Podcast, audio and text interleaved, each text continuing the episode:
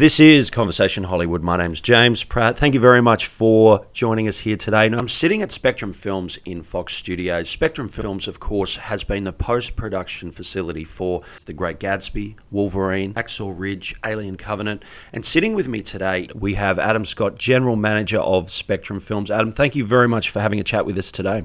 Oh, you're welcome. It's great to be here. Just for our audience as well, let's just have a little bit of a run in with your career. You've worked in New York, you've worked in Singapore, uh, worked in Australia, Los Angeles. If you were to solidify just one thing you've seen that you took away from different working in different markets that makes you successful? Great question. Um, well, I'll obviously say hard work. um, and every time I talk to you know, as junior editors and assistants from film schools and that, one of my things I keep coming back to is just, you know, take the risk, go, pack your bags, go to the airport, buy a ticket, fly somewhere, get a job, have fun. That's fantastic. And I think that's also the drive and ambition that you want in anyone that's working on a film. So let's shift gears. Let's talk a little bit about your experience and some of the, the great films that you've worked on. One that I really want to talk to you about is District 9. Uh, and correct me if I'm wrong, but as far as I know, budget was around 30 million US and grossed over 210 million, nominated for Oscars. It was a very good film. Talk to us a little bit about your role on there and what it was like working on the set. Yeah, District 9 was a great film, um, and we had a lot of fun with that. And one of the things about District 9 that, you know, I'm sure anyone that's read, researched would know is um, it, it was shot very early on on Red camera. Okay, so Red only just came out. At Park Road Post, we actually did the first uh, Red end to end test workflow. Um, Jim Jannard from Oakley um, produced his camera and he came down to New Zealand to do some tests with, um, with us um, at Park Road Post and, and Weta Digital. And literally, what he turned up with looked like a shoebox with a lens and a couple of wires sticking out the back of it um, and that was the, the birth of um, Red. Um, and then, because um, Peter was a producer and that on, on District 9. And then they decided to shoot District 9 all with the new Red 1 cameras. It was all shot in uh, uh, South Africa. It had a lot of digital effects in it. it was a it was an ambitious film at the time. And that's certainly leading on to obviously technology is playing a part in, in films now. You've worked with some really good directors, not just on paper, but obviously in the box office as well. What do you take away when you work with the likes of, say, Ridley Scott with Alien, which you've worked on, uh, and then, say, Hacksaw Ridge with Mel Gibson? What are the two takeaways? Okay, so um, yeah, they're both amazing films and both amazing directors, and uh, we you know love the opportunity working with them both. Um, firstly, on on the Alien Covenant, so here at Spectrum, we, we looked after the full editorial while they were in Sydney, uh, shooting for mm, 16 weeks.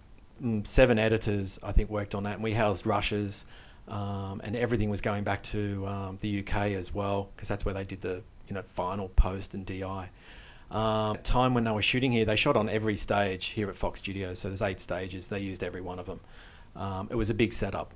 They would shoot every day and come and look at rushes here every day back at Spectrum. And, you know, uh, Ridley and his DOP and other producers would come up, look at the rushes every day in our room, and that went on for 16 weeks.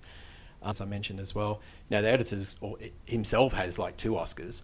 Um, and then, literally just before we did Alien Covenant, uh, we were working on Hacksaw Ridge. And again, uh, we looked after all editorial on, on Hacksaw Ridge. Um, I'd worked with the editor, be, editor before. He was actually a Kiwi. Uh, we worked in New Zealand together. Um, so he was over here, um, and they were cutting for, again, uh, a very long time. Um, and it was an ambitious film on a, on a smaller budget um, than, um, than uh, Alien Covenant. But, you know, I think it was great to see Mel back in the, I guess, the director chair. Hacksaw Ridge did very well in China. You know, two different films, both you know, amazing directors. Um, both films did very, very well, um, not just here in Australia, but internationally. Fantastic. And again, that that hard work, obviously, that's been paid in to get those results is very, very clear. For anyone who's just joined us, it's Conversation Hollywood. We are in Spectrum Films at Fox Studios speaking to General Manager Adam Scott. And just leading into our last two questions, how important is it post production? And let's say I was to shoot a film on a million dollars how much money realistically should I put into post? Great question. And there's two answers. Yeah, you can always spend more.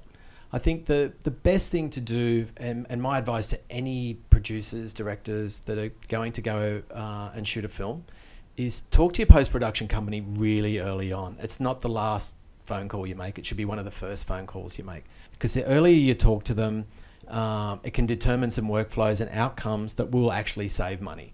Um, because a lot of the times when we maybe do post production on a film, we've never had a conversation with the producers they're, they're spending money where they shouldn't have spent money.